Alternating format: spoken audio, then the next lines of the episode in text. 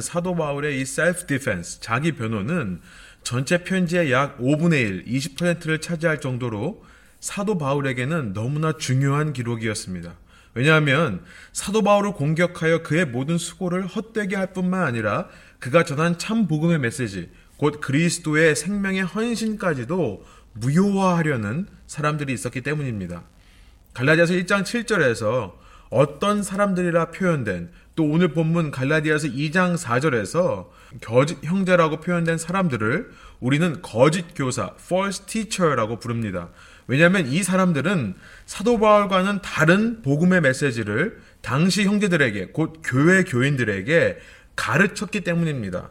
이것이 사도행전 15장 1절에 나와 있어요. 제가 한번 읽어 드릴게요. 어떤 사람들이 유대로부터 내려와서 형제들을 가르치되 너희가 모세의 법대로 할례를 받지 아니하면 능히 구원을 받지 못하리라 하니 이렇게 다른 것을 가르쳤기에 이 사람들을 거짓 교사라고 부르는 것입니다. 영어로는 Judaizer, 한국말로 보니까 유대주의자라고 번역을 합니다. Judaizer들, 유대주의자라 불리는 이 사람들은 당시 이방인 교회의 근원지라 할 수 있는 시리아 안디옥뿐만 아니라 시리아 안디옥의 북서쪽에 자리 잡고 있는 갈라디아 지역, 사도 바울이 1차 전도 여행을 통해 교회를 세운 갈라디아 지역에까지 와서 이방인들을 향해 너희가 구원을 받으려면 먼저 할례를 받아 우리와 같은 유태인이 되어야 된다라고 주장했던 것입니다. 그리고 이 거짓 교사들은 자신들의 이러한 가르침이 진짜이고 사도 바울이 전했던 복음의 메시지는 올바른 것이 아니라고 주장하기 위해 사도 바울을 모함했던 것입니다. 갈라디아서 1장을 통해 우리는 그들이 어떤 모함을 했는지 추측해 보았었습니다. 아마도 이런 모함을 했었을 것입니다. 사도 바울은 본래 예수님을 모르던 사람인데 아마도 예루살렘에 있는 예수님의 직격 제자라고 할 수 있는 열두 사도로부터 가르침을 받았을 것이다. 그런데 그는 단시간에 그 많은 내용을 다 이해하지 못했고 그래서 자신만의 복음을 만들었던 것 같다. 아마 이렇게 사도 바울을 향해 모함을 했던 것 같습니다. 이에 대해 사도 바울은 갈라디아서 1장 10절부터 24절을 통해 자신은 예루살렘 열두 사도를 포함한 그 어떤 사람들로부터도 복음을 배우지 않았고 부활하신 예수님으로부터 직접 복음을 전해 들었기 때문에 예루살렘 열두 사도들과 동등한 사도의 권위를 가지고 있다라고 거짓 교사들의 모함을 해명했었습니다. 그러니까 요약하자면 사도 바울은 갈라디아서 1장을 통해 자신의 사도됨, apostleship, 자신의 사도됨에 대한 변호를 했던 것입니다. 그리고 나서 갈라디아서 2장에 오면 사도 바울은 2장 1절부터 10절을 통해 이제는 자신이 열두 사도, 그 예루살렘에는 열두 사도와 동등한 자격을 가진 사도일 뿐만 아니라 자신이 제시한 복음 역시 예루살렘 열두 사도들의 복음과 동일하다는 것을 주장함으로써 이제 갈라디아서 2장에서는 자신이 전했던 복음에 대한 변호를 하고 있는 거예요. 오늘은 그 복음에 대한 변호의 내용을 살펴보는 첫 시간으로서 갈라디아서 2장 1절부터 5절을 통해 사도 바울의 복음은 예루살렘 열두 제자들의 복음과 동일한 내용이었으며 그의 복음은 slavery, 종살이가 아닌 freedom, 참 자유를 주는 메시지였다는 것을 살펴보려 합니다. 이제 우리 함께 일어나셔서 오늘 우리에게 주시는 예수님의 사도 바울을 통한 말씀을 읽기 원합니다. 갈라디아서 2장 1절부터 5절까지 함께 성경을 봉독하겠습니다. 1절입니다. 14년 후에 내가 바나바와 함께 디도를 데리고 다시 예루살렘에 올라갔나니 계시를 따라 올라가 내가 이방 가운데서 전파하는 복음을 그들에게 제시하되 유력한 자들에게 사사로이 한 것은 내가 다름질 하는 것이나 다름질 한 것이 헛되지 않게 하려 함이라. 그러나 나와 함께 있는 헬라인 디도까지도 억지로 할례를 받게 하지 아니하였으니 이는 가만히 들어온 거짓 형제들 때문이라. 그들이 가만히 들어온 것은 그리스도 예수 안에서 우리가 가진 자유를 엿보고 우리를 종으로 삼고자 함이로되 그들에게 우리가 한시도 복종하지 아니하였으니 이는 복음의 진리가 항상 너희 가운데 있게 하려 함이라. 아멘. 갈라디아서 2장 1절부터 5절까지 이르는 이 본문은 두 부분으로 나누어 볼 수 있겠습니다. 1절부터 3절까지는 사도 바울이 이 편지를 쓰며 과거를 회상하는 내용이 나와 있어요. 그리고 4절부터 5절은 본론에 해당하는 것으로서 사도 바울이 변호하는 복음이란 무엇인가를 기록하는 것입니다. 먼저 우리는 1절부터 3절을 당시 상황과 배경을 통해 공부를 하겠고요. 4절부터 5절까지의 핵심 메시지에 대해 그 이후에 나눌 것입니다. 여러분이 1절부터 3절을 놓치시더라도 괜찮습니다. 4절부터 5절을 잘 들으시면 됩니다. 물론 갈라디아서의 흐름을 이해하시려면 앞부분도 집중해 들으셔야겠죠? 네. 2장 1절부터 한번 볼게요. 2장 1절은 14년 후에로 시작하고 있습니다. 언제부터 14년 후가 되는 거냐라는 질문이 생기죠. 그래서 우리는 갈라디아서의 1장으로 돌아가 보아야 합니다. 갈라디아서 1장 18절부터 19절을 보시면 사도 바울이 거듭난 이후 3년 만에 예루살렘에 올라가서 그곳에 남아 있는 사도 베드로와 사도 야고보를 만난 것이 기록되어 있습니다. 1장 18절부터 19절 제가 한번 읽어 드리겠습니다. 그 후 3년 만에 내가 개발을 방문하려고 예루살렘에 올라가서 그와 함께 15일을 머무는 동안 주의 형제 야고보 외에 다른 사도들을 보지 못하였노라. 여기 18절에서 그 후라고 표현된 영어로는 then이라고 표현된 이 그리스어는 에페이타라는 말인데요. 이 말은 어떤 한 사건을 중심으로 해서 그 다음에 일어난 일을 말할 때 사용되는 단어입니다. 이 갈라디아서 1장 18절로 시작하여 1장 마지막까지의 말씀들을 원어인 그리스어로 보니까요. 지금 사도 바울은 이 에페이타라는 말을 1장 18절에서 사용하고 또 21절에서 사용하고 있습니다. 그리고 오늘 본문 2장 1절에 와서 세 번째로 에페이타라는 말을 사용함으로써 사도 바울은 지금 어떤 병행 구조, parallel structure, 어떤 평행 구조를 만들고 있는 것처럼 보입니다. 어떤 A라는 사건이 있고 나서 A 에페이타 그다음에 18절, A 에페이타 그다음에 21절, A 에페이타 2장 1절이라고 말하는 거예요. A라는 사건을 중심으로 해서 그 후에 18절, 그 후에 21절, 그 후에 2장 1절을 말하는 거예요. 그렇다면 A라는 사건은 무엇일까요? 18절 이전에 나오는 한 사건, 곧 16절부터 17절에서 말한 자신이 부활하신 예수님을 직접 만난 사건을 말하고 있는 것입니다. 쉽게 말해 사도 바울이 부활하신 예수님을 만난 그 사건을 중심으로 해서 그것을 기준으로 18절, 그걸 기준으로 21절, 그걸 기준으로 오늘 본문의 2장 1절을 쓰고 있는 거예요. 그러니까 예수님을 만날 시점을 기준으로 해서 에페이타 3년 후에 18절에 보니까 자신이 처음으로 예루살렘에 올라갔던 것을 기록하고 있죠. 그리고 예수님을 만난 부활하신 예수님을 만난 그 사건 이후 에페이타 21절 수리아와 길리기아에서 머물러 있었다라고 얘기를 하는 것입니다. 그리고 예수님을 직접 만난 후 부활하신 예수님을 직접 만난 후 에페이타 오늘 본문 2장 1절에서 14년 만에 또다시 두 번째로 예루살렘을 올라갔다라고 사도 바울이 말하는 걸로 이해할 수 있는 것입니다.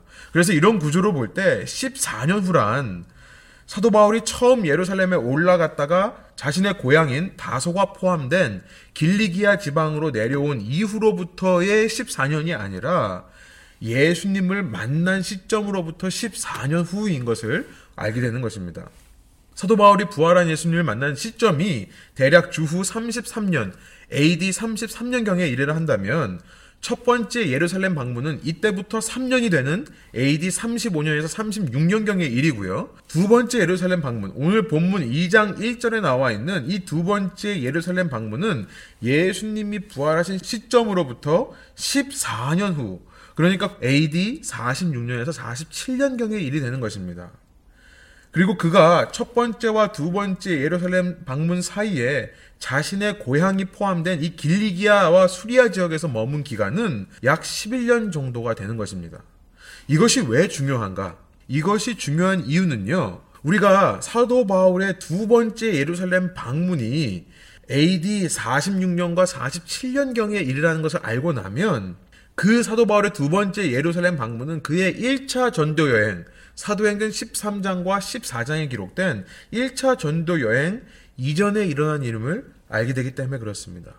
그래서 우리가 사도행전의 기록들과 연결해 볼 때 이것은 바울의 첫 예루살렘 방문이 기록된 사도행전 9장 이후 또 한 번의 예루살렘 방문이 기록된 사도행전 11장의 내용과 일치하고 있음을 알게 되기 때문입니다. 오늘 본문의 배경을 알려면 사도행전 11장으로 가보면 안다는 거예요. 사도행전 11장 19절부터 30절에 이런 사건이 기록되어 있습니다. 제가 한번 읽어드릴게요. 사도행전 11장 19절입니다. 그때에 스데반의 일로 일어난 환란으로 말미암아 흩어진 자들이 베니게와 구브로와 안디오까지 이르러 유대인에게만 말씀을 전하는데 그 중에 구브로와 구레네 몇 사람이 안디옥에 이르러 헬라인에게도 말하여 주 예수를 전파하니 주의 손이 그들과 함께 하심에 수많은 사람들이 믿고 죽게 돌아오더라. 예루살렘 교회가 이 사람들의 소문을 듣고 바나바를 안디옥까지 보내니 그가 이르러 하나님의 은혜를 보고 기뻐하여 모든 사람에게 굳건한 마음으로 주와 함께 머물러 있으라 권하니 바나바는 착한 사람이요 성령과 믿음이 충만한 사람이라 이에 큰 무리가 죽게 더하여지더라. 바나바가 사울을 찾으러 다소에 가서 그리고 사도행전 11장 25절에 이런 말씀이 있습니다. 바나바가 사울을 찾으러 다소에 가서 26절이에요.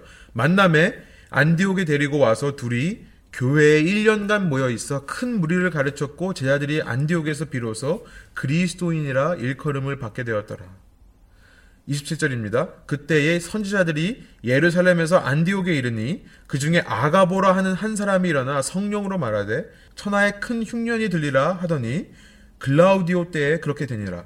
제자들이 각각 그 힘대로 유대에 사는 형제들에게 부조를 보내기로 작정하고 30절입니다. 이를 실행하여 바나바와 사울의 손으로 장로들에게 보내리라.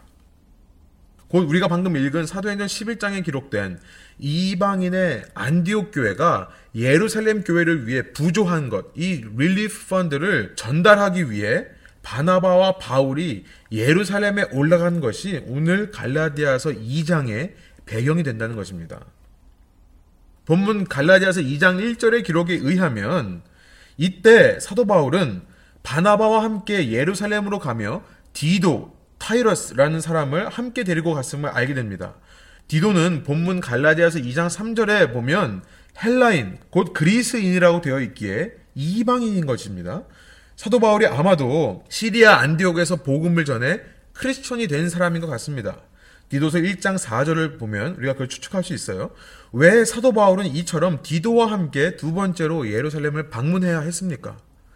방금 읽은 사도행전 11장에서의 기록처럼 이방인의 땅 안디옥에 세워진 교회가 도리어 예루살렘에 있는 최초의 교회, 제루살렘 마더 처치, 그 예루살렘 모 교회를 돕기 위해 헌금을 모아 바울과 바나바에게 전달하도록 하였기 때문에 바울과 바나바는 그 안디옥 교회라는 이방인 교회를 대표하기 위해 유태인들인 자신들 외에 이방인인 디도를 함께 데리고 갔던 것 같습니다. 그러나 동시에 사도 바울은 자신이 두 번째로 예루살렘에 올라갔던 이유를 이렇게 밝히고 있습니다. 오늘 본문 2장 2절이에요. 계시를 따라 올라가 내가 이방 가운데서 전파하는 복음을 그들에게 제시하되 유력한 자들에게 사사로이 한 것은 내가 다름질하는 것이나 다름질한 것이 헛되지 않게 하려 함이라. 계시를 따라 올라갔다라고 되어 있습니다. 곧 자신이 예루살렘에 간 것은 예수 그리스도의 계시가 있었기 때문이었다라고 말하는 것입니다. 여기서의 계시란 좀 전에 읽었던 사도행전 11장 27절부터 28절에 안디옥에 온 예루살렘 출신 선지자들의 예언을 말하는 것일 수 있습니다. 아가보라는 사람이 큰 흉년이 들리라 말했던 그 예언이라고도 생각할 수 있습니다만 그러나 그렇게 되면 2절의 문맥이 맞지 않게 됩니다. 흉년이 들리라는 예언과 바울이 다름질한 복음 전도 사역과는 별 연관이 없기 때문입니다. 계시를 따라 올라갔다라고 하는 것은 예수님께서 사도 바울에게 아마도 이렇게 말씀하시던 것 같아요. 가서 내가 전하는 복음이 예루살렘 제자들의 복음과 일치하는지를 확인해 보아라 라고 계시의 말씀을 하셨던 것으로 이해하는 것이 맞습니다. 사도 바울은 부활하신 예수님을 만난 후 지난 14년 동안 예수님께서 자신에게 말씀하신 그대로의 복음만을 전했었습니다. 그 내용은 예수 그리스도 안에 있는 참 복음은 유대인이나 이방인이나 모든 믿는 자에게 구원을 주시는 하나님의 능력이라는 사실이에요. 예수 그리스도를 통해 주어진 하나님의 의는 차별이 없고 모든 사람에게 주어진다는 그런 메시지의 복음이었습니다. 그러나 이제 막 바나바와 함께 안디옥 교회의 지도자로서 담임 목회자가 된 사도 바울은 이제 곧 이루어질 로마 왕국령의 이방 땅을 향한 1차 전도 여행을 마음에 품으며 한 가지 하나님께서 주시는 말씀을 깨달았던 거예요. 그것은 앞으로 이방인에게 복음을 전하기 위해 달려가야 될 그의 사역에 있어서 예루살렘 마더처치, 예루살렘 모 교회의 영적 지원이 없으면 불가능하다는 사실입니다. 만일 자신들이 이방인들에게 앞으로도 계속해서 전할 그 복음이 예루살렘의 열두 사도가 이해하는 복음과 조금이라도 다르다면 자신의 모든 노력이 헛된 것이 될 수 있기 때문에 사도 바울은 디도와 함께 예루살렘으로 올라가 공적으로는 그 모금한 헌금을 전달을 하며 2절에 보니까 사사로이 개인적으로는 제자들과 따로 만나 복음에 대해 이야기한 것입니다. 그 결과는 너무나 감사하게도 3절에 나온 것처럼 예루살렘 제자들 중 그 누구도 디도에게 할례를 받게 하지 않았다. 곧 예루살렘 제자들의 복음에 대한 이해와 사도 바울의 복음에 대한 이해가 동일했다는 것입니다. 곧 예루살렘의 신학과 사도 바울의 신학이 일치했다는 것입니다. 자, 여기까지 한번 요약해 보면요. 지금 사도 바울은 주후 48년경 갈라디아 교회 교인들을 향해 이 편지를 쓰며 1절부터 3절까지의 내용, 곧 과거 자신이 부활하신 예수님을 만난 후 14년 되던 해에 두 번째로 예루살렘에 올라갔던 주후 46년부터 47년경의 사건을 회상하게 된 것입니다. 그때 바울은 거짓 교사들을 염두에 두고 디도를 데려갔던 것이 아니었죠. 그때는 거짓 교사들이 생기기도 전의 일이었습니다. 그가 디도를 데려갔던 것은 단지 이방인 교회를 대표하기 위해 데리고 갔던 거였습니다. 그런데 그 후 2년부터 3년이 지난 지금 시점에 이 갈라디아설 편지를 쓰는 시점에서는 거짓 교사들의 영향력이 안디옥뿐만 아니라 갈라디아 교회까지도 뒤흔드는 시기였습니다. 이런 상황 속에서 사도 바울은 지금 2년부터 3년 전 자신이 디도를 데리고 예루살렘에 갔었을 때 그 누구도 디도로 하여금 유대인의 표시가 되는 할례를 받게 하지 않았다는 사실을 기억하고는 그것을 증거로 자신이 전한 복음이 예루살렘 사도들의 복음과 일치하고 있음을 다시 말해 자신이 전한 복음이 참 복음임을 변호하고 있는 것입니다. 이렇게 자신이 전한 복음을 변호한 바울은요, 본론으로 들어가서 4절과 5절을 통해 거짓 교사들의 거짓 가르침의 그 실체를 다시 한번 밝히면서 그와 반대되는 바울의 복음, 바울이 전하는 복음, 이 참 복음이라는 것은 어떤 것인지를 설명하고 있습니다. 여러분, 이제부터가 본론입니다. 4절부터 5절을 한번 한 목소리 한번 읽어보겠습니다. 이는 가만히 들어온 거짓 형제들 때문이라. 그들이 가만히 들어온 것은 그리스도 예수 안에서 우리가 가진 자유를 엿보고 우리를 종으로 삼고자 함이로되 그들에게 우리가 한시도 복종하지 아니하였으니 이는 복음의 진리가 항상 너희 가운데 있게 하려 함이라. 거짓 교사들의 가르침은 한마디로 말해 종으로 삼는 거라는 거예요. 슬레이버리. 그리고 그와 반대되는 바울의 복음, 참 복음은 뭐냐면 예수 안에 있는 자유라는 것입니다. Freedom in Christ. 그러니까 거짓된 복음, 곧 다른 복음은 자유인을 노예로 만드는 것이고요.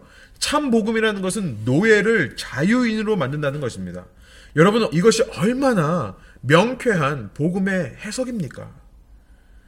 다른 복음은 자유인을 노예로 만드는 것이고, 참 복음은 노예들을 자유인으로 만드는 것이다. 우리가 전도하다 보면 나이를 불문하고 불신자들 속에 이런 대답들을 발견하곤 합니다. 교회 가면 너무 부담되는 일들만 시킨다는 거예요. 곧 신앙을 갖게 되면 자신의 자유가 구속받고 자유를 빼앗긴다라고 생각하는 것입니다. 어쩌면 불신자들뿐만이 아니라 소위 기독교인이라 하는 사람들도 예수를 믿는다는 사람들 속에도 어쩌면 같은 질문이 살아 역사하는지도 모르겠습니다. 그러나 여러분 그리스도 안에 있는 참 복음은 우리를 노예로 만드는 것이 아니라 자유케 한다는 사실을 아십니까?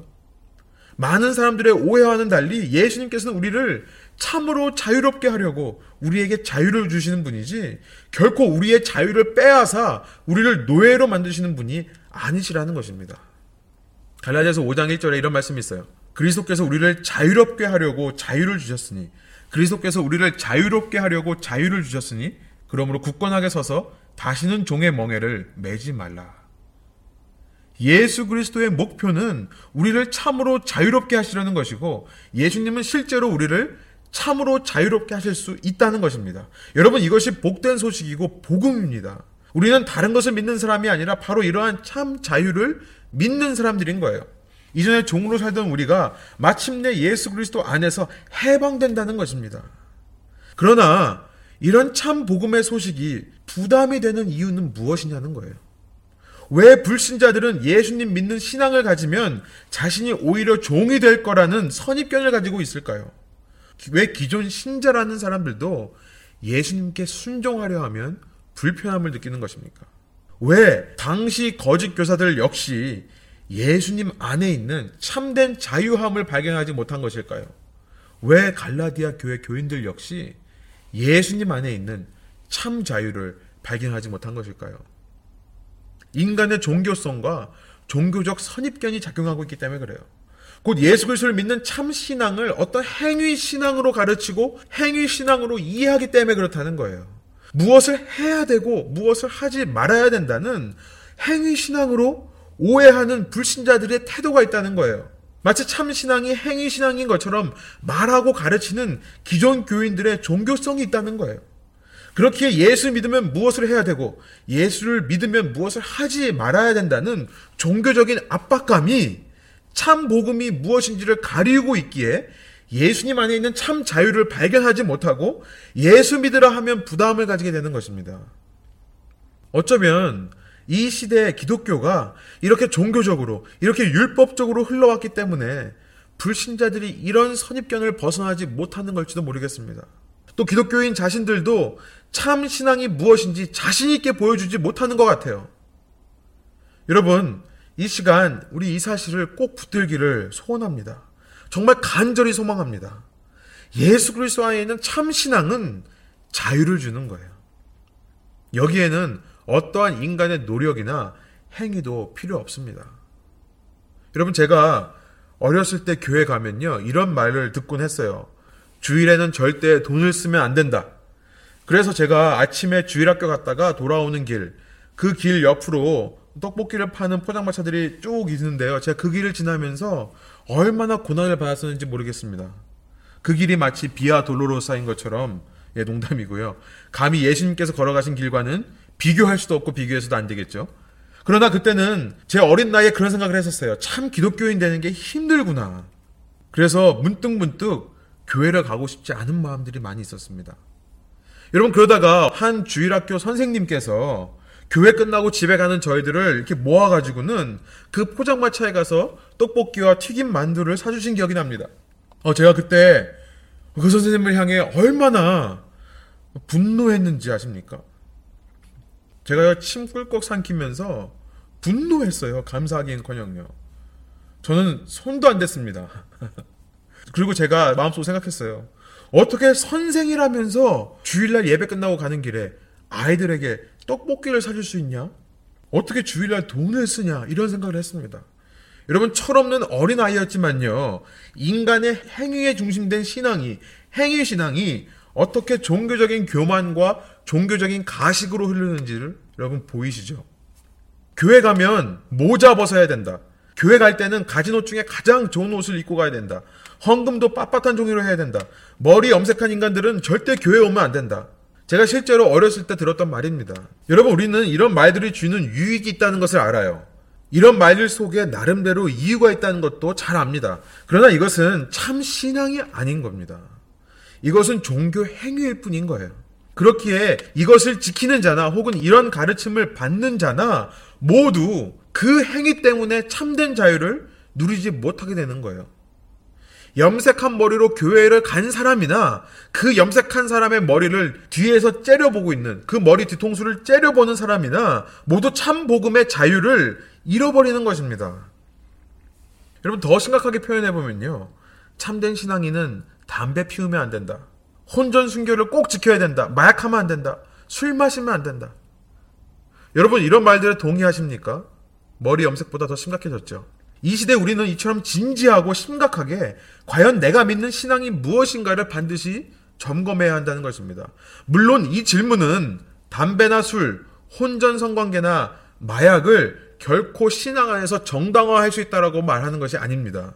네, 참 신앙인이라면 육적 자아가 지배하던 이전 삶을 버리고 그리스도 예수 안에서 새로운 삶으로 새 사람으로 거듭났어야 하는 것입니다. 그러나 우리의 신앙이 하면 된다, 안 된다라는 율법적 수준에서 머물러 버릴 때 우리는 참 신앙을 흉내낼 수는 있지만 그 참 신앙이 주는 참 자유를 모르기에 결코 참 신앙인이 될 수 없다는 거예요. 여러분 이것이 중요합니다. 우리의 신앙이 하면 된다 안 된다라는 율법적 수준에서만 머무른다면 우리는 신앙을 흉내만 내는 거지 그 신앙이 주는 참 자유를 모르기에 참 신앙인으로서 살 수 없다는 겁니다. 물론 율법 자체는 선한 것입니다.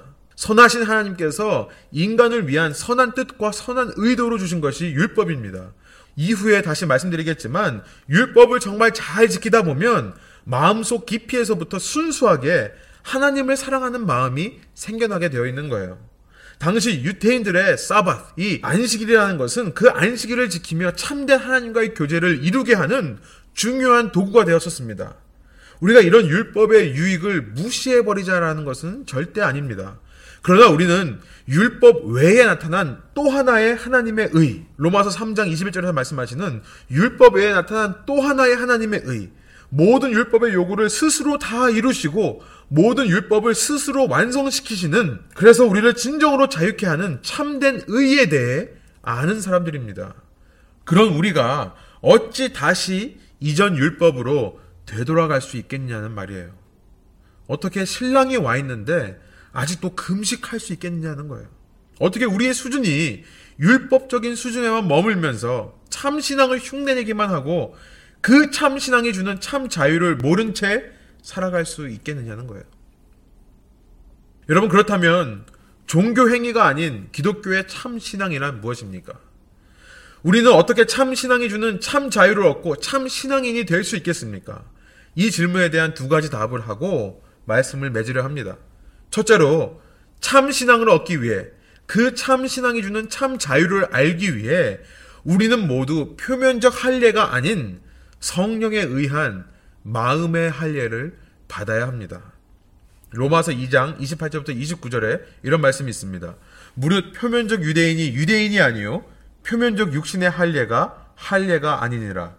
오직 이면적 유대인이 유대인이며 할례는 마음에 할지니 영에 있고 율법 조문에 있지 아니한 것이라 그 칭찬이 사람에게서가 아니요 다만 하나님에게서니라. 우리가 하나님의 자녀, 하나님 왕국의 백성이 되는 것은 과거 유태인들과 같이 신체의 일부를 잘라내는 육체적인 할례를 통해 되는 것이 아닙니다. 곧 우리가 우리 몸 밖에 무엇을 해야 되고 하지 말아야 된다는 율법의 조문들을 써놓고 그것을 지키려고 최선을 다해 노력하는 것에 있지 않다는 말씀이에요. 오직 우리가 참 신앙인이 되는 것은 by the Spirit, 성령을 통해 가능하다는 거예요. 곧 내가 나의 죄악됨을 철저히 깨닫고 예수님만이 이런 나를 구원하실 수 있는 구주가 되신다는 사실을 고백할 때 그때 우리에게 주어지는 성령 그 성령 하나님의 초자연적인 역사로 인해 우리 마음속 자체가 변하는 것입니다. 하지 말아야지 하는 게 아니라 내 근본적인 성향 자체가 하지 않도록 바뀌는 거예요. 해야지 하는 것이 아니라 내 마음 자체가 하고 싶은 마음으로 바뀌는 것입니다. 여러분 이것이 성경에서 말하는 참 신앙이라면 이렇게 성령께서 역사하시는 그 사람은 진정한 자유를 누릴 수 있지 않겠습니까? 우리가 믿는 기독신앙이라는 것은 바로 이거예요. 우리는 날마다 이것을 사모해야 하는 것입니다. 내 마음의 할례가 일어나도록 하지 말라고 해서 안 하는 게 아니라 하라고 해서 하는 게 아니라 내 마음 자체가 속 사람이 변하도록 두 번째로 우리는 참 신앙을 얻기 위해 그 참 신앙이 주는 참 자유를 알기 위해 우리는 성령에 의해 새로워진 마음을 진리로 다스려야 합니다. 성령에 의해 우리의 마음이 변할 뿐만 아니라 계속해서 우리의 마음을 진리로 다스려 가야 된다는 거예요. 20세기 최고 지성 중의 하나인 C.S. 루이스라는 사람은요, 그에 져서 Abolition of Man, 인간 폐지라는 책이 있습니다. 짧은 책인데요, 상당히 어렵습니다. 어렵고 깊은 책이에요. 한번 꼭 읽어보시길 바랍니다. 이 Abolition of Man, 인간 폐지라는 책에서요, C.S. 루이스는 이렇게 말합니다. 그가 1948년도에 이 책을 썼는데요. 그가 이렇게 말해요. 이 시대의 가장 큰 위험은 객관적 가치 체계가 사라지는 것이다라고 얘기를 해요. 그는 이런 객관적인 가치 체계를 도라고 표현합니다. 객관적 가치 체계의 존재를 부정하고 모든 것을 자신이 느끼고 생각하는 주관적이고 상대적인 것으로만 해석하려는 다원주의 사상, 이 플루럴리즘, 다원주의 사상이 가장 이 시대에 큰 위험이다라고 말합니다. 예를 들면 이런 거예요. 어떤 장엄한 폭포를 보면서 와 대단하다라고 느끼는 것은 폭포 자체에 그 장엄함을 느끼게 하는 어떤 객관적인 기준이 있어서가 아니라 사람들이 보면서 감탄하는 객관적인 어떤 가치가 어떤 value가 있어서가 아니라 단지 그 한 개인의 주관적이고 상대적인 표현일 뿐이라는 거예요. C.S. 루이스는 이렇게 말합니다. 분명 사람 안에는 폭포의 장엄함을 느끼는 이성적인 이 머리의 인식이 있고 그리고 그 객관적인 진리를 반영할 수 있는 가슴이 있다. 하트가 있다. 이 마음이 있다라고 말합니다. 그러나 그것은 그냥 단지 한 개인의 주관적인 견해일 뿐이야 라고 말하는 것은 이 시대의 사상적 위험이라는 거예요. 왜냐하면 머리의 이성적인 사고를 부정할 뿐만 아니라 가슴을 잃어버리게 하기 때문에 그렇다는 거예요.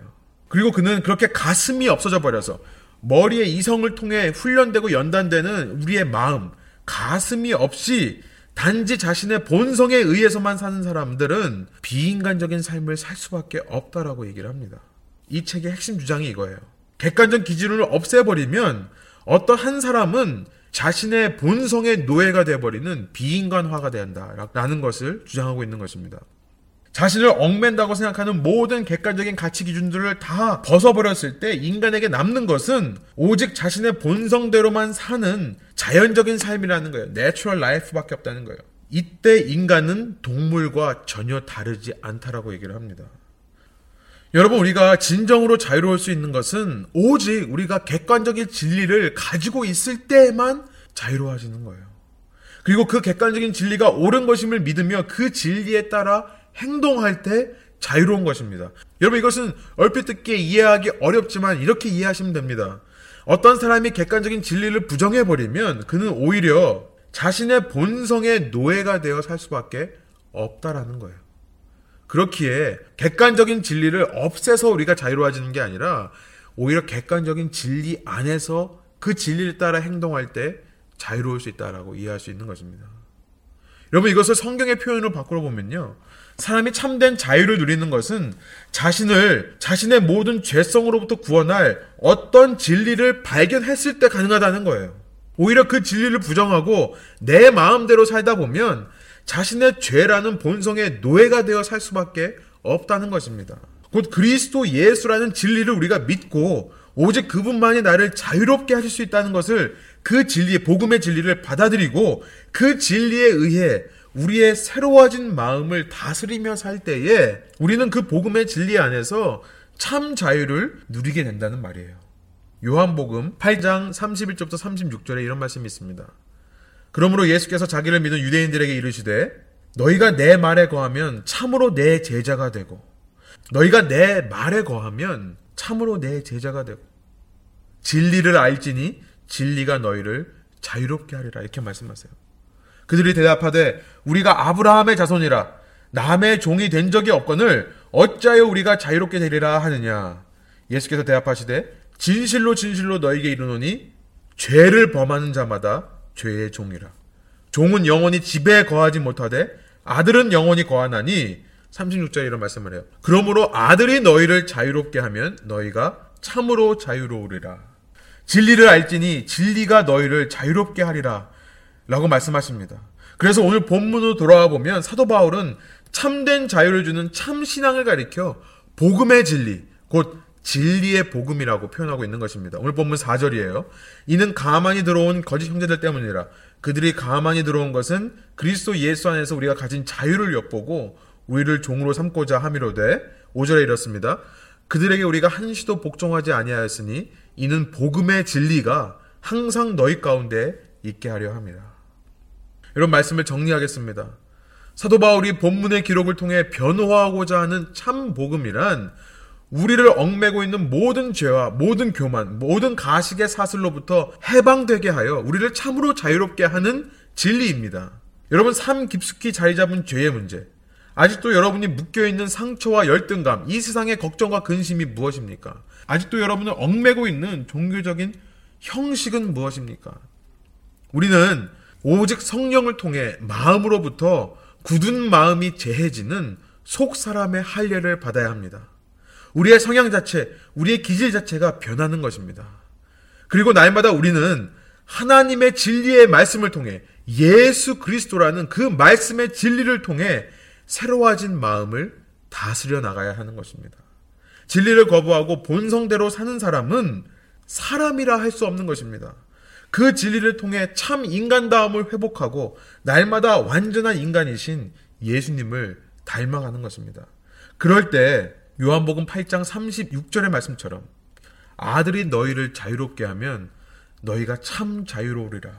이 진리의 말씀대로 우리는 참 신앙의 자유를 누리며 날마다 참 사람다운 참 기쁨과 소망의 삶을 살 수 있게 되는 것입니다. 예수님은 사마리아의 한 우물가에서 영원히 목마르지 않는 생명의 물을 주시면서 하나님을 참되게 예배하는 자는 영과 진리로 예배한다라고 하셨습니다. 신령과 진정으로, 신령과 진정으로란 말은 뭐냐면 영과 진리로 예배할 때가 온다는 거예요. 그리고 하나님께서는 이렇게 성령과 진리로 예배하는 자들을 이 마지막 때에 찾으신다라고 요한복음 4장 23절부터 24절에 말씀하셨습니다. 여러분 한 분 한 분 성령과 진리로 참 신앙을 회복하여 참 자유함을 누리시기를 간절히 소원합니다. 그리고 그 자유함 안에서 나에게 맡겨진 하루하루의 삶을 하나님이 기뻐하시는 거룩한 산 제사로 주님께 드리시는 복된 삶을 사시기를 소망합니다.